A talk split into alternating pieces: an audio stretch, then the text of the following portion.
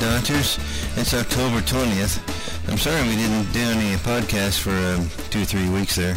Got pretty hectic around here. We were um, trying to finish up on PCCRP, the X-ray guidelines for the ICA and WCA, and then um, we're trying to finish up on all the papers we have to read for the ICA best practices, and then start our seminar series for the fall. And so things got uh, pretty hectic, and then Sang was way behind. Uh, we went to color in the AJCC, and Sang was trying to up, update the um, state board mailing lists, and boy, that took a long time. So everybody was pretty much swamped. Indeed, had a new son, and so he was out of commission and wasn't able to do much. He delivered it himself again. This is his second baby he's delivered. So I guess he's uh, getting experience as a pediatrician. At any rate, I got some uh, important topics I'd like to talk to you about. Of course, as usual, it's CCGPP, the Council on Chiropractic Guidelines and Practice Parameters, which used to be headed by John Triano for like seven or eight years, and now, just this year, um, Cheryl Hawk of Cleveland College has been put in place of it. But I'd like to tell you the new uh, developments in that.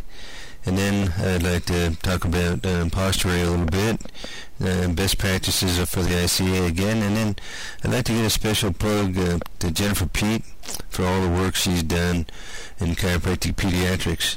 So Joe will do a little intermission here, and then I'll be back to discuss things with you, and I'm, and I'm glad to be back with you, and I hope you um, are enjoying these podcasts, and we'll see you in a few minutes.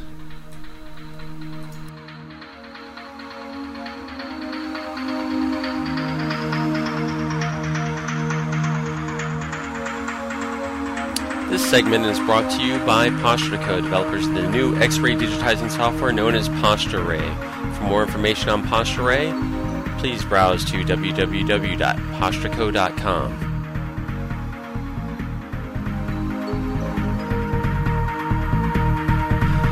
We had some interesting developments in Maryland just this past month. United Healthcare, UHC, just came out and said that they're not going to pay for chiropractic care of children.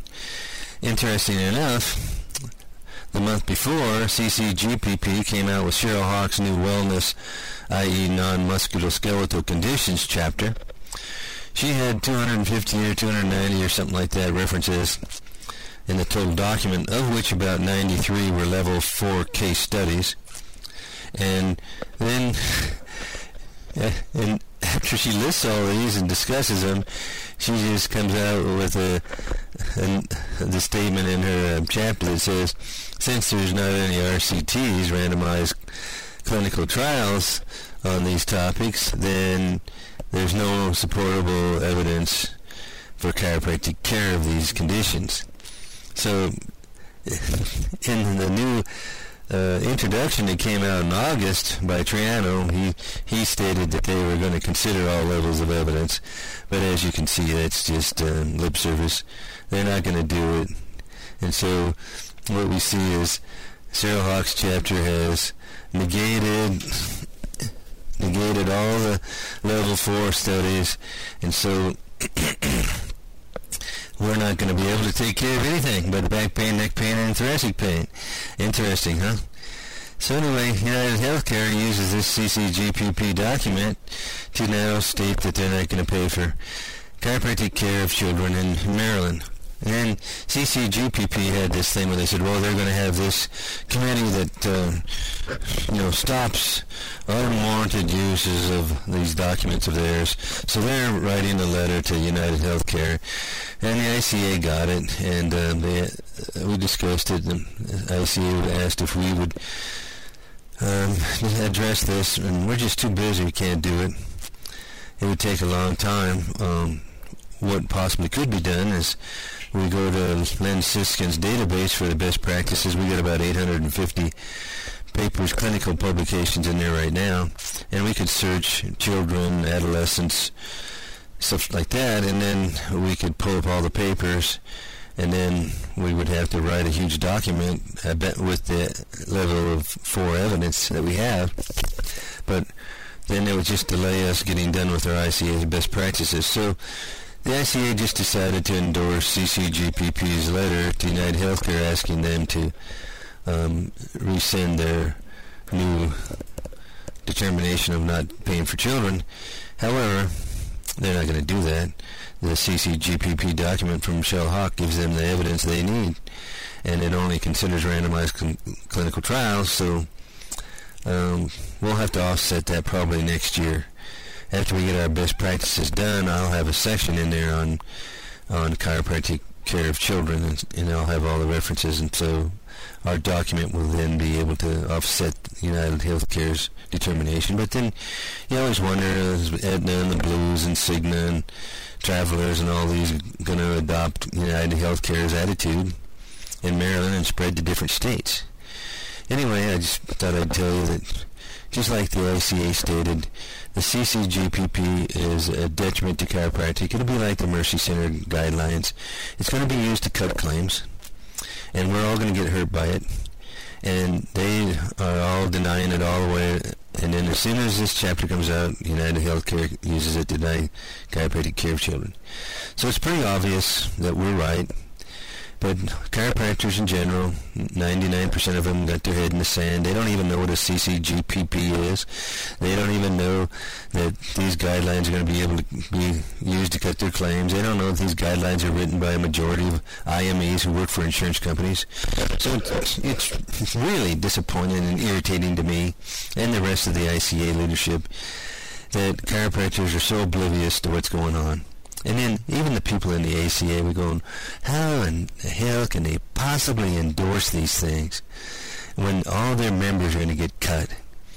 And like we said to several ACA board members we were in contact with, we said, you know what? When CCGPP comes out in total and chiropractors are getting their claims cut, and they find out that ACA was behind this, you're going to lose member in droves, and ICA is going to gain them and grow bigger. But we don't want to grow that way. We don't want our chiropractic practitioner friends and, and fellows to lose their income. We don't want chiropractic patients to lose their benefits. We don't want to grow that way. Why are you being so stupid? That's pretty much what we told the ACA. But only time will show that they are stupid and they are making a big mistake, and CCGPP will be a huge detriment, worse than Mercy ever was.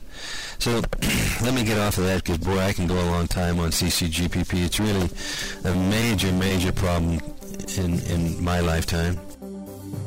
If you're an advertiser that would like to reach out to 67,000 chiropractors, you can by advertising in the American Journal of Clinical Chiropractic, known as the AJCC. For more information, just email us at webmaster at idealspine.com.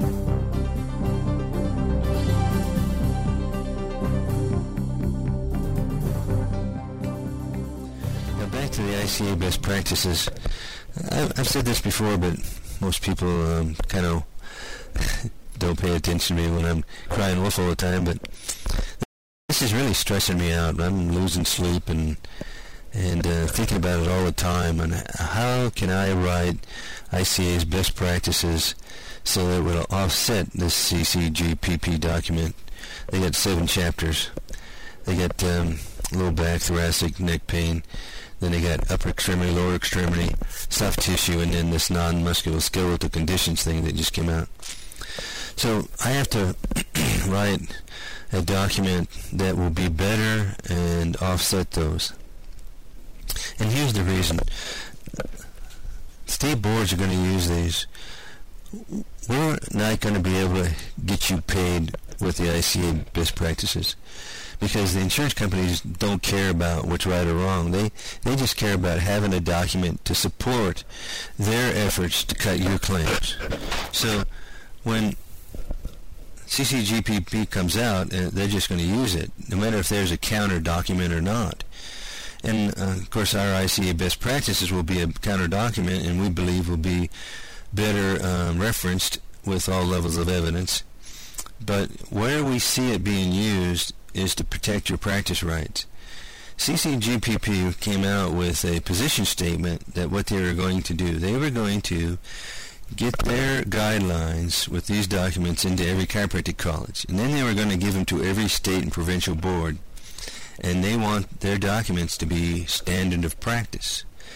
That means if you took care of somebody with a stomach ulcer and you did chiropractic care on the spine, then you're out of the standard of practice because there's no evidence for that in the CCGPP document.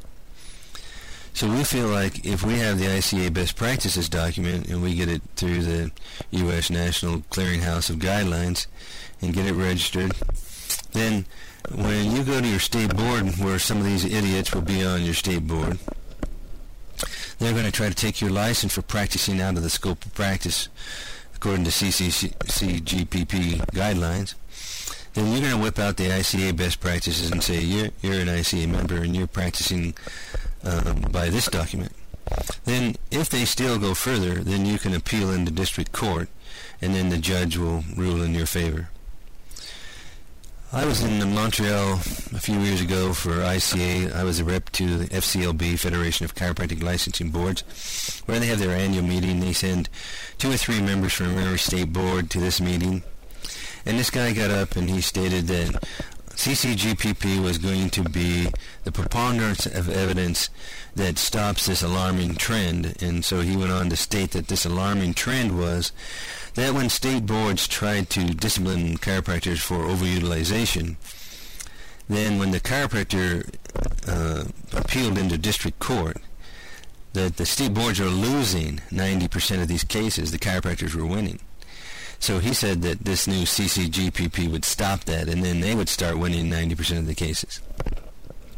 So right away I saw what's going on here.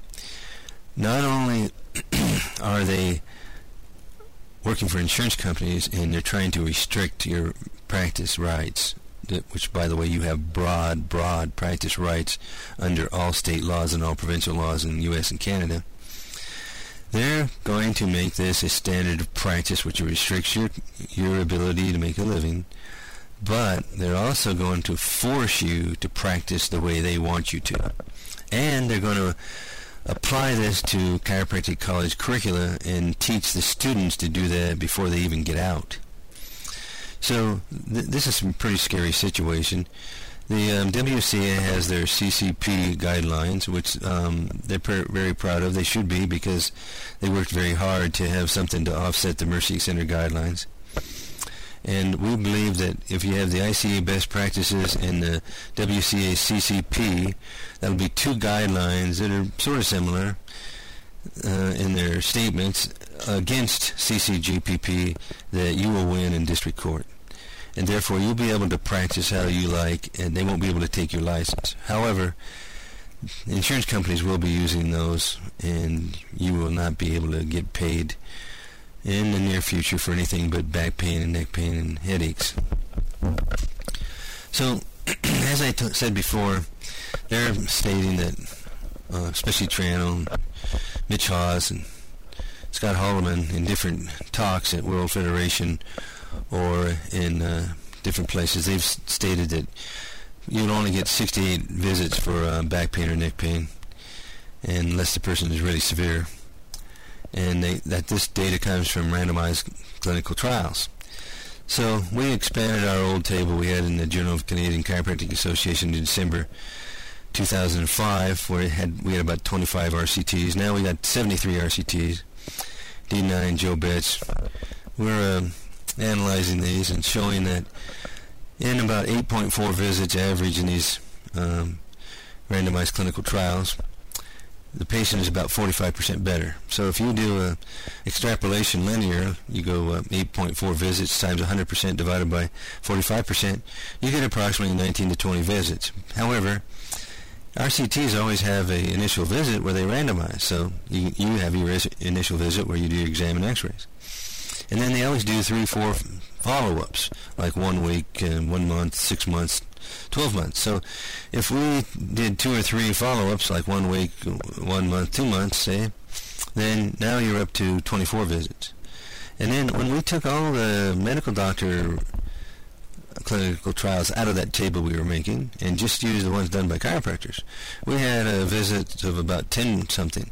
So when we did the same thing, 10 visits times 100% divided by 45, now we're getting closer to 30 visits.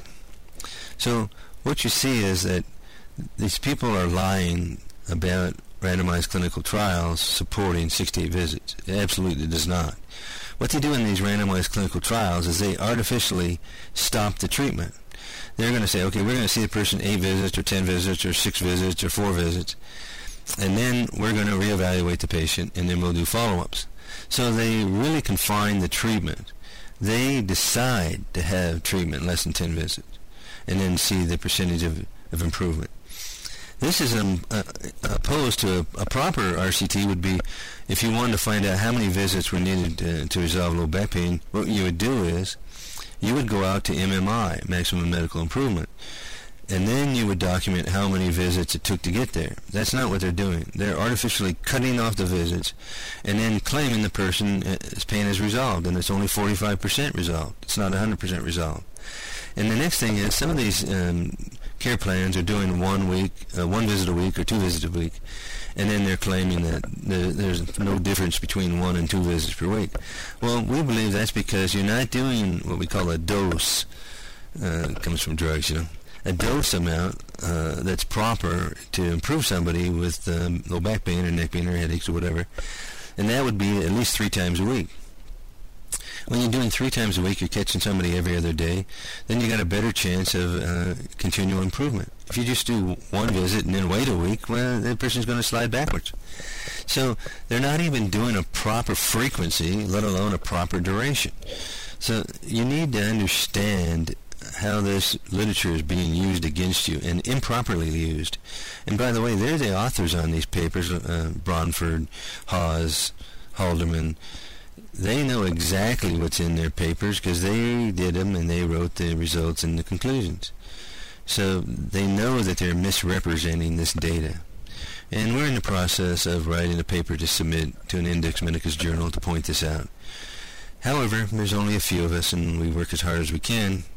And uh, there's more of them, even though they don't work hard, there's more of them, so they're outnumbering us.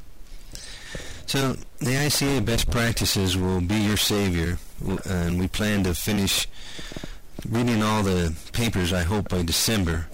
We we have about 350 more page, papers to read, and we're going to meet twice more. So I hope we can get them all done. Because I need to f- finish up with the data and then be able to write the papers, uh, the chapters, if you will. They're really papers. Each chapter is a huge document in itself. excuse me. And so this is going to be a lot of work, and I need the data finished um, so I can see what it says, so I can see what to write. But in the meantime, I've started writing the preliminary chapters, which is what's the method, you know, how are you approaching um, collecting the data, and how's the data scored, and and um, different chapters like that. I have an introduction, and I have something on levels of evidence, and then I have something on ethics that the ICA wanted me to put in, and then the ICA wanted to put in something about costs and uh, benefits and risks, so we have a chapter on that. So those chapters can be written now, and I've already started on those. But the chapters from the evidence pointing to um, supporting chiropractic care for various conditions, that has to have all the papers written and the data analyzed before I can write those. But hopefully we're going to have a, a rough draft done by June of 2008. So I'll be I'll be writing this all spring and all winter.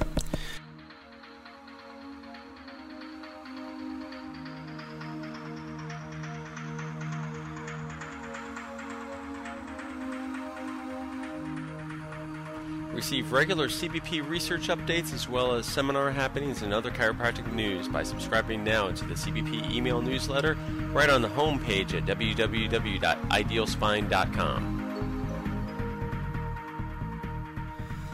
Uh, now I'd like to skip topics for a second here. Part of the papers that are, are really helping out are uh, what Jennifer Peet did, and I'd like to give her a big plug. She needs a big pat on the back for years of work. She started the Journal of Chiropractic Pediatrics, and it was um, the Journal of the Vermont Society of Chiropractic. And uh, Jennifer Peet was the person who had the idea and pushed it and got it going.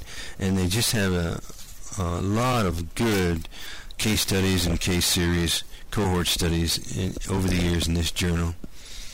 And we in the ICA um, got pulled all these uh, papers out of these chiropractic pediatrics journals, and uh, we're reviewing those. And that's a lot of the evidence that shows that chiropractors do a great job taking care of children. And so special thanks goes out to Jennifer Peet for for originating that journal and getting people to to um, submit articles to it and publishing great case studies and case series. Now, next topic I'd like to jump to is the posture ray. You know, in, in my retirement, I was hoping that um, we would make something so good that I would have a residual small income from, and that was um, a posture digitizer. And people have been asking for that ever since the mid 90s when we um, wrote our own programs to do research with and digitizing x-rays to do it. And we were publishing a variety of great journals with Tad Janik's help. And um, Tad Yonik wrote the codes for it. And finally, uh, we started working on something to commercialize. And the posture ray is finally done. We had a, a big problem this summer. Microsoft Vista they just change things over there. I don't know what they're doing at Microsoft, but our program would not jive with theirs, and we had a heck of a time. And finally, doing some installations with Vista, we just realized all the problems we had. We had to get a programmer to to go through all the possible scenarios that Vista was doing to us.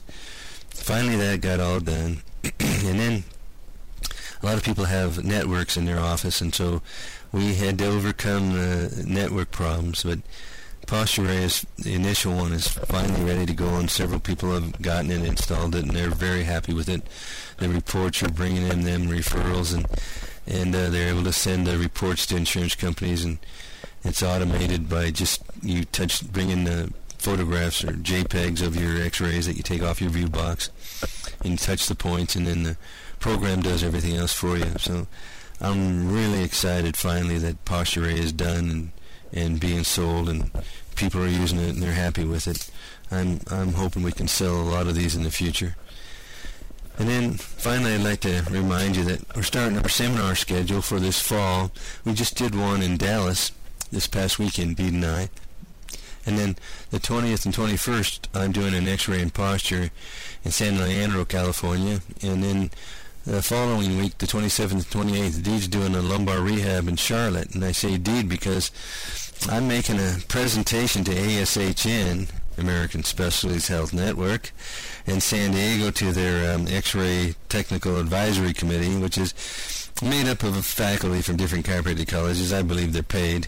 But anyway, they're not going to listen, but um, my lawyer, Jim Turner, says that since we plan to sue them, and they're giving us the opportunity to um, give a talk for a half hour that says that plain film radiography, routine plain film radiography, is the standard of care in chiropractic, and I'm citing all the chapters from PCCRP. So our X-ray guidelines are coming into good use here. So we're going to give them the documents and then give a talk on it, and then in a year or two, when I sue them, class action suit, we're going to say that hey, you you were told all this information a year or two ago and you did nothing. So that, that's what's going on there. We don't expect them to to change. They, you know, they by cutting chiropractic X-rays, they they're saving money. That's why they do it. So it has nothing to do with what's right or wrong. It has to do with profits. So anyway, um, I'm going to be doing that in San Diego. Deed's going to be teaching the lumbar rehab in Charlotte. We'd appreciate some support. And of course, since I'm not going to be there, we'd like to have some practical stations.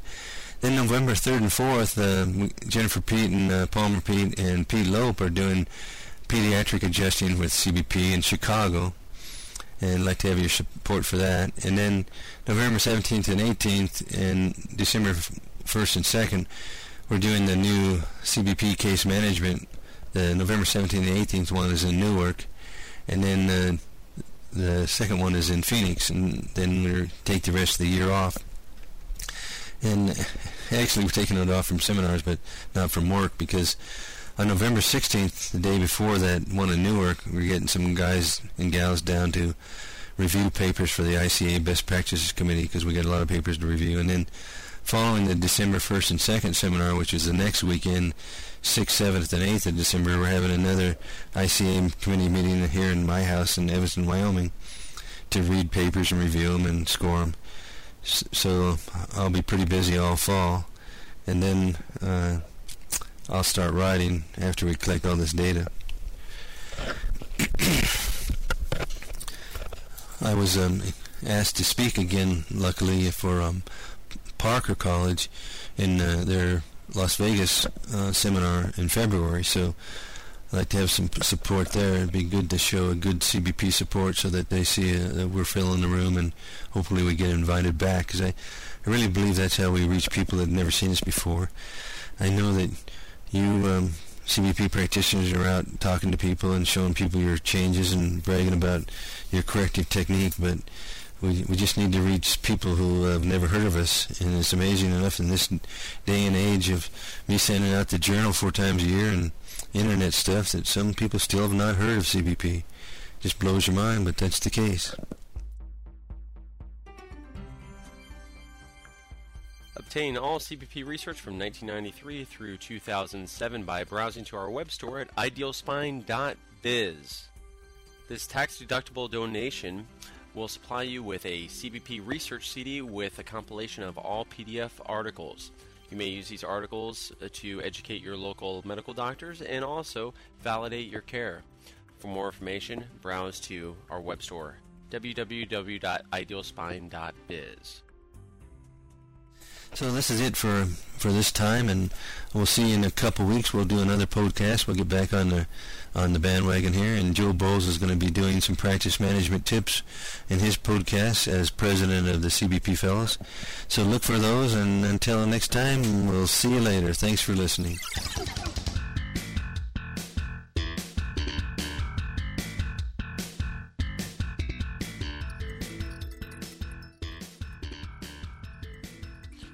Thank you for listening to the CBP podcast series. My name is Dr. Joe Ferrantelli, and before I close, I just wanted to update uh, all of you that I've placed some uh, video clips on the new X-ray digitizing software known as PostureRay on the PostureCo website.